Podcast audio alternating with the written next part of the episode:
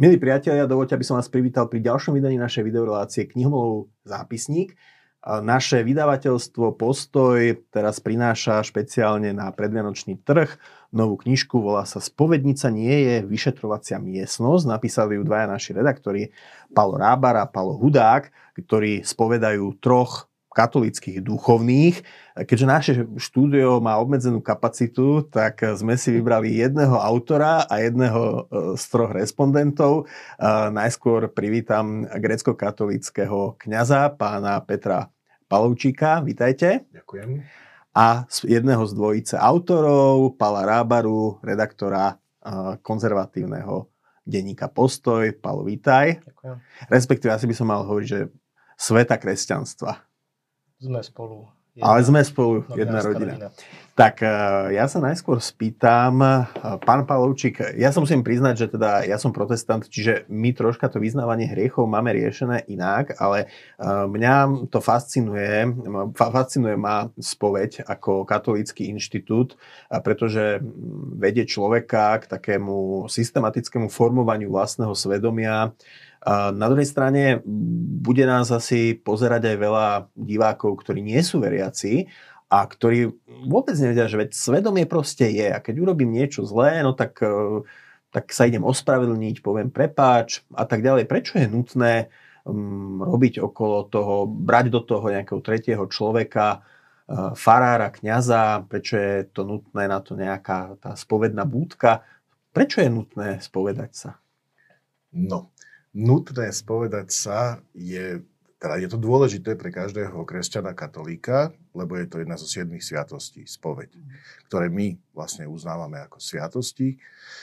Uh, od, jedna vec je tá, tá historicko-dejinná, alebo teda kres, v, dejiny, dejinách kresťanstva od počiatku je tam vlastne tá, tá výzva, e, vyznávajte sa jeden druhému zo svojich hriechov. Vlastne v Biblii. V Biblii už to je áno. Je tam, je tam vlastne tá, istým spôsobom ponúka alebo pozvanie a už prvokresťanské spoločenstva majú zaznamenané vlastne tento inštitút, že prichádzali ku prezbiterom, vyznávali sa zo svojich hriechov a počuli tie slova odpustenia. Nebolo to tá forma spovede, ako je teraz, ale tá individuálne vyznávanie sa z hriechov existovalo od počiatku kresťanstva. Druhá vec je istým spôsobom taká psychologická a to vie každé dieťa, že darmo, že mi na to mama nepríde, že som niečo urobil, ale keď, to, keď sa priznám, tak mi je lepšie. Už viem, že je to jednoducho za mnou, možno, že dostane nejaký trest to dieťa, alebo nejaké pokarhanie, prípadne musí niesť za svoje skutky e, následky, ale tu na vidno u, u každého človeka práve ten, tú potrebu hovoriť o tom svojom duchovnom a duševnom stave, že ma niečo trápi. Keď sa s mhm. tým niekomu zverím, uľaví sa mi, to je jedna vec. A tu prichádza ten duchovný rozmer, že keď ešte počujem, odpúšťajú sa ti hriechy, pri, pri, myslím, že to privádza človeka do takého väčšieho pokoja. Čiže to sú spojené nádoby, ten duševný a duchovný rozmer. Čiže pre katolíkov rozmer sviatosti, príjmania toho odpustenia a stavu milosti posvedzujúcej, aby potom vlastne bol človek mal, mal možnosť pristúpiť k Eucharistii, prijať e, Eucharistiu. A druhý ten duchov, e, duševný rozmer, to, to osobné význanie je o niečom inom, ako len povedať, áno, urobil som niečo zlé, trápi ma to, iste, aj pri spovediach hovoríme o tom aj v knihách, že, že nedá sa povedať, že, že Bohu odpust mi a nepovedať bratovi, že prepáč mi. Tieto veci musia ísť spolu. To ma mm, zaujalo aj na tej knihe, že je tam taká zmienka, že vlastne v spovedi sa človek e, spoveda, vyznáva teda hriechy nielen Bohu, ale aj cirkvi ako zhromaždeniu veriacich, ktorá je tam zastúpená teda tým kňazom, kňazom. spovedníkom. Uh-huh. Uh-huh. A, Palo, ty si autor Prečo táto kniha? Prečo, prečo si sa rozhodol spolu s tvojim kolegom, druhým Palom, napísať práve túto knihu? My sme boli už dlhšie povzbudení uh, jednak jednou z prvých kníh, ktorú vydal Postoj, uh, knižný rozhovor s pátrom Michalom Zamkovským. Uh, Spovedal som Slovensko. Áno, tak sa, tak sa volala a veľká časť knihy, alebo značná časť knihy bola o jeho skúsenostiach so, so spovedou, keďže ako ľudový misionár pochodil naozaj celé Slovensko a spovedal. A nielen tou knihou, ale aj rozhovormi, ktoré sme publikovali za tie roky na postoji, tak týkali sa spovede, tak boli vždy čítané. Čiže evidentne ľudia, jednak sa teda na Slovensku ešte spovedajú katolíci, na rozdiel od západných krajín. Áno, viem, že v Nemecku to už nebýva zvykom napríklad. napríklad. Áno. A zároveň teda ľudí aj, tá spoveď je naozaj fenomén, že je, to, je tam toľko tých prvkov uh, od strachu, potom rôznych tých, tých spôsobov, ako to povedať, čo nepo... Čiže, čiže tých vecí je toľko, že stále je o čom pri tej spovedi. Tak sme si povedali, že dobre, teraz na to pôjdeme inak, tak spravíme, uh, skúsime pohľadať troch inšpiratívnych kňazov, ktorí by mohli s nami, s ktorými sme mohli prejsť tú spoveď ako keby v istom zmysle chronologicky, lebo naozaj s každým z nich prechádzame keby inú fázu spovede, ale zároveň sa pri každom dotkýňame tých tém ako hriech, odpustenie a tak ďalej. Čiže, čiže evidentne sme vnímali, že, že tá téma stále rezonuje a druhá vec dôležitá, že vnímame aj to, že na Slovensku sme z rôznych dôvodov poznačení m, takým, povedzme, takým rigoróznym, možno takým striktným prístupom k týmto veciam. Takže jednoducho prišlo nám, prišlo nám vhod akoby pohľad, pozrieť sa na tú spoveď E, cez ľudí, ktorí sa pozerajú na ňu e, očami možno pápeža Františka, ktorý hovorí o tom, že sa netreba báť mm-hmm. a tak ďalej, že spoveď nie je teda, teda nie, nemá byť mučiare, nemá byť vyšetrovacia miestnosť. Čiže jednoducho silná téma, ktorou, ktorou katolíci žijú, zároveň môže osloviť aj, aj nekatolíkov a zároveň je o čom, lebo naozaj sú tam veci, ktoré, ktoré sa, na ktoré sa potrebujeme pozrieť aj takými inými očami, ako sme možno boli zvyknutí doteraz. Keď e, máte dočinenia možno s neveriacimi ľuďmi, ľuďmi, ktorí nevyrastali v kresťanských rodinách a častokrát možno aj majú voči kresťanstvu alebo voči katolícizmu predsudky, tak možno sa, e, možno sa stretávate aj s námietkami, ktoré sa týkajú spovede. Takou najvšeobecnejšou je, že či to nie je taká potom aj výpočítavosť, že spra- veriaci spraví ne- niečo zlé alebo niekomu zlé a potom sa z toho vyspovedá a potom vlastne môže hrešiť naďalej. To je najčastejšia taká predstava. Áno. Ako je to? No, prvá vec je, že musí tam byť, ten, kto sa ide vyznávať z hriechov, uh, musí byť uh, nastavený na to, že to odpustenie, to je prvá vec, že Ježiš zomrel za všetky hriechy a je toto je raz, raz navždy vyriešené. A to, toto mnohokrát aj argumentujú mnohé protestantské církvy, že čo vy chcete ešte riešiť, keď už je to vyriešené.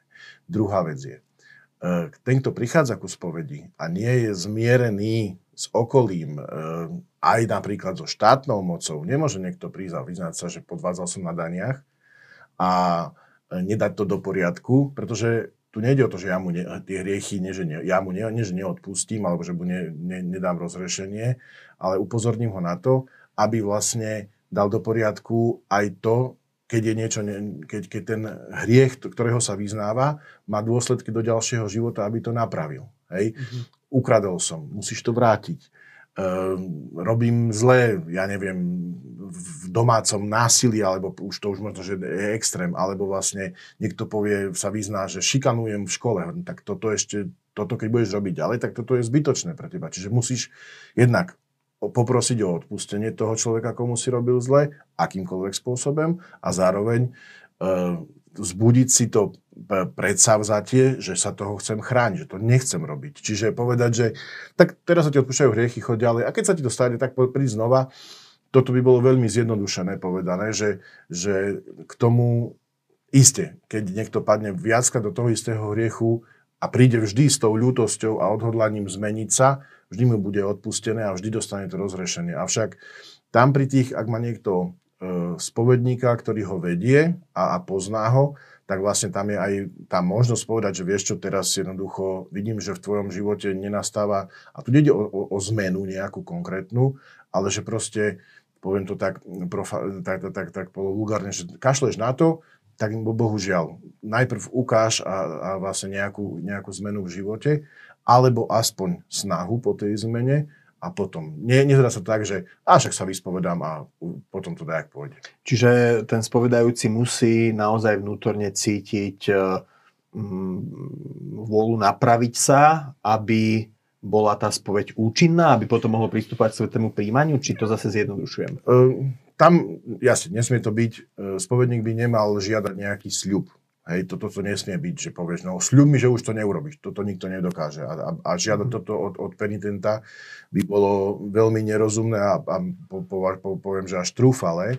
Na druhej strane, v tom e, osobnom rozhovore je vidno, je počuť, či ten človek sa úprimne vyznáva, či len to prišiel odverklíkovať, alebo to skončať, a tak asi aj toto proste na tóne hlasu, na postoji tela, na, na výraze tváre. Je vidno, že čo, ako to človek myslí. Áno, ktokoľvek aj mňa môže oklamať a môže sa tváriť jak najväčší e, kajúcník a, a v duchu má niečo iné. To sú deviácie, deno, teda už, už proste, proste problémy, ktoré um, ja, ja neporiešim. Ja nedokážem vidieť, či niekto nie je náhodou psychopat alebo proste nejaký duševne narušený, že jedno hovorí, druhé robí.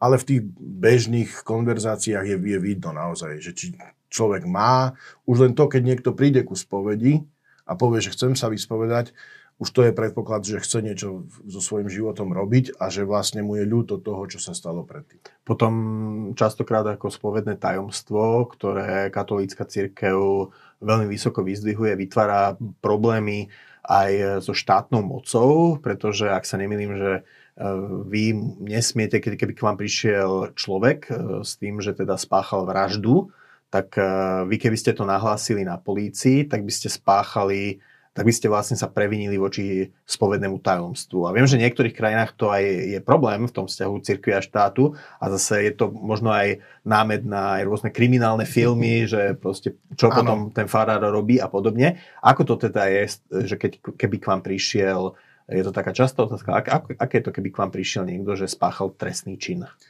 No, čo najprv musím povedať, že ja nemám vedomosť, že by v dejinách cirkvi napriek všetkým problémom, ktoré cirkevní predstavitelia urobili a rôznym škandálom, ktoré v cirkvi boli, bohužiaľ, a sú tu dodnes, nebolo počuť, aby kňaz prezadil spovedné tajomstvo.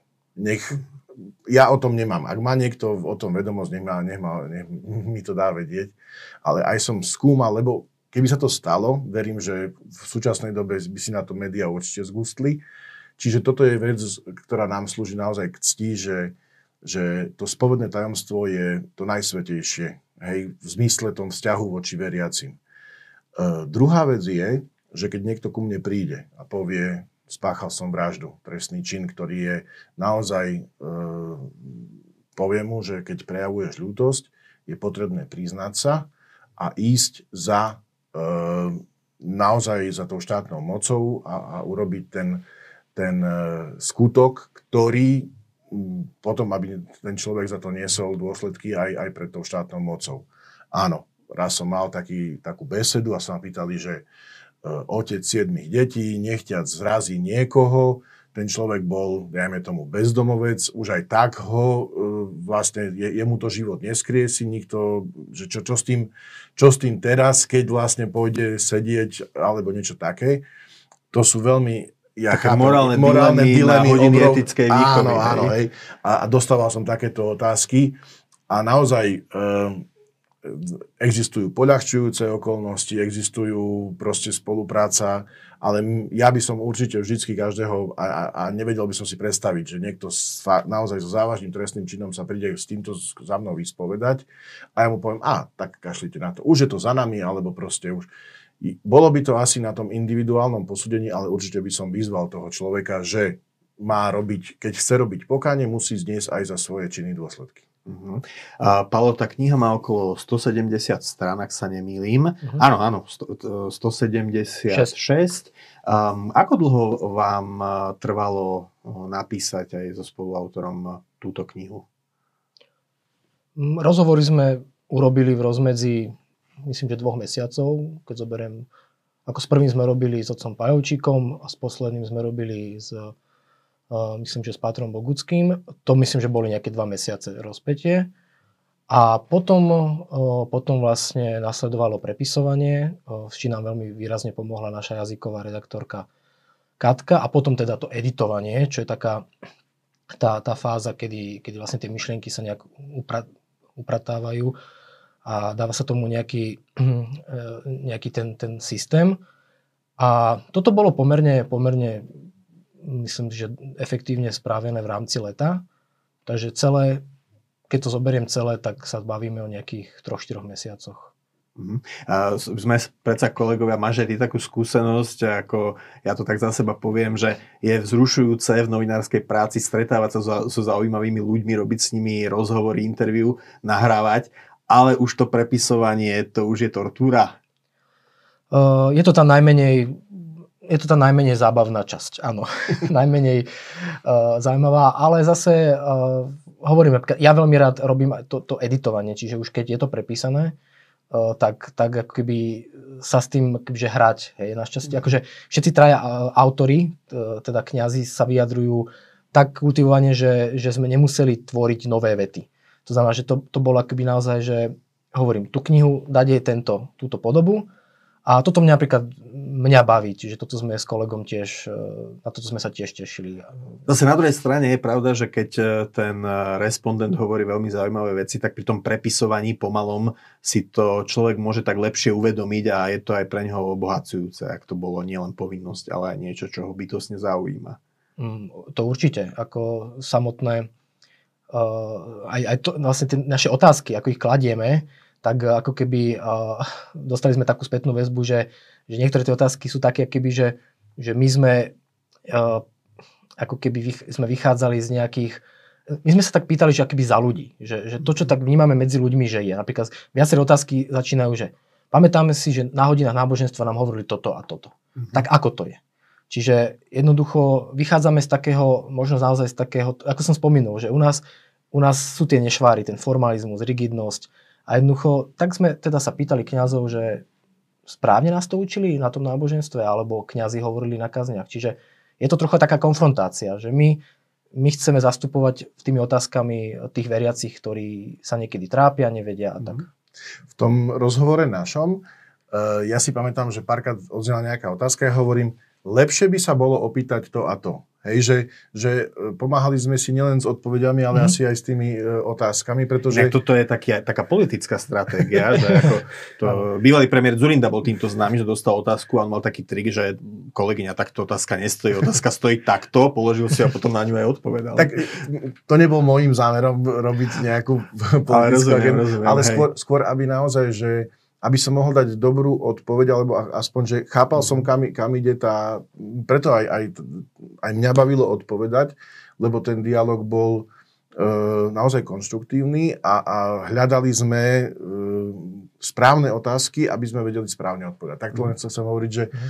k tej, k tej vlastne tvorivej činnosti. Ešte by som sa možno spýtal, e, špeciálne k Inštitútu spovede, vy ste grécko-katolícky kňaz, na rozdiel od dvoch ostatných respondentov, ktorí sú rímsky katolíci. E, ste taktiež manžel, otec štyroch detí. Je grécko-katolícka spoveď iná ako rímsko-katolícka spoveď? Nie, je e, na 90 7,9% rovnaká. Líši sa v, v, tej, tej formálnej časti, čo hovorí kňaz, ale to podstata toho rozrešenia je tam rovnaká.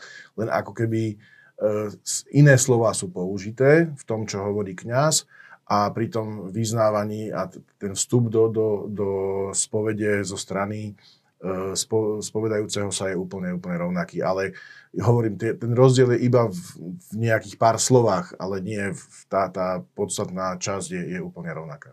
A čo ma zaujalo pri čítaní tej knihy práve ako evangelikálneho kresťana, pre ktorého je to e, troška niečo možno iné, exotické, je, že na konci knihy je teda e, niečo, čo sa nazýva spovedné zrkadlo. A je tu teda je tu teda spýtovanie svedomia, podstata prikázaní a je tu vlastne vymenované desatoro, 10 božích prikázaní a ku každému sú kvázi nejaké doplňujúce otázky. A to mi naozaj vyrazilo dých, lebo aj keď my nemáme e, napríklad inštitút spovede, tak e, v Božom slove sa píše, že pred večerou pánovou e, si máme spýtovať svedomie. A teda častokrát, ako ja to tiež riešim tak, že kvázi si v duchu prechádzam desatoro a kladiem si otázky eh, ohľadne svojho vlastného svedomia. Takže eh, ako je to teda s tým, s tým, s tým zrkadlom a úlohou desatora? Že je teda, desatoro je tým merítkom, cez ktoré máme tú spoveď preosievať? Ja som to aj v knihe hovoril, že desatoro je jedna vec a druhá vec je to, čo hovorí Kristus, keď vysvetľuje desatoro alebo mnohé je tam vlastne u Matúša na začiatku je po, po tej reči na vrchu, kde odznejú blahoslavenstva, ktoré by mali byť takým návodom na život pre každého kresťana.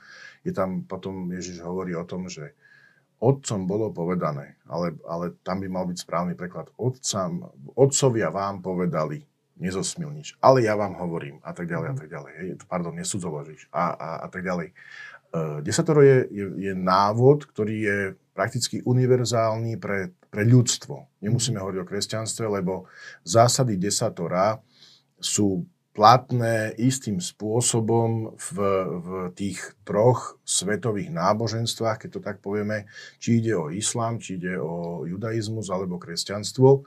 Je tam viera v jedného Boha, je tam zasvetený 7. deň eh, a všetky veci, keď pôjdeme za radom, tak nemôže, e, prakticky však Židia majú e, starý, starý zákon identický a moslimovia by povedali, že ja by, by sme vám ešte niečo pridali. Uh-huh. ale, ale čiže, čiže toto je morálny zákon ľudstva, by som povedal, ktorý je mhm. zhrnutý v, v Biblii, vo Svetom písme.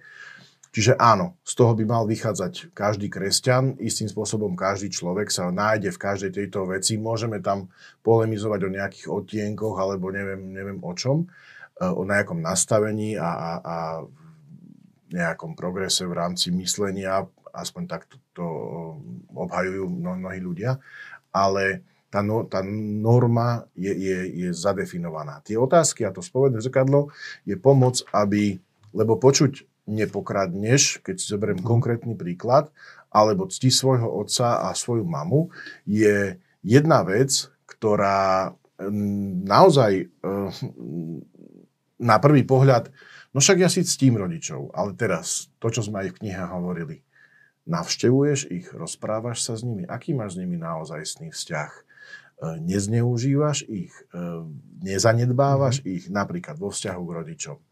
A to, má práve, to by bola aj moja otázka, že napríklad e, máte, že nepokradneš, ale že to neznamená len ja neviem, oklamať štát na daniach alebo potiahnuť niečo v obchode, ale že to môže byť aj, že sa flákaš v robote. Napríklad využívaš čas, hej? A, a, alebo proste to, to, čo hovoríme, mnohokrát vidíme teraz ľudí s mobilmi bez toho, aby si všímali niekoho, nikde nie je napísané, že nebudeš dlho na počítači, alebo dlho v robote, alebo mm. nebudeš pozerať siete sociálne bez nejakej kontroly.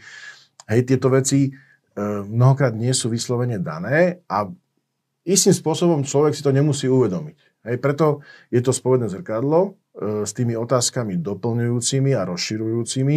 Nie preto, aby sme hľadali čím viacej hriechov. Tu o toto vôbec nejde.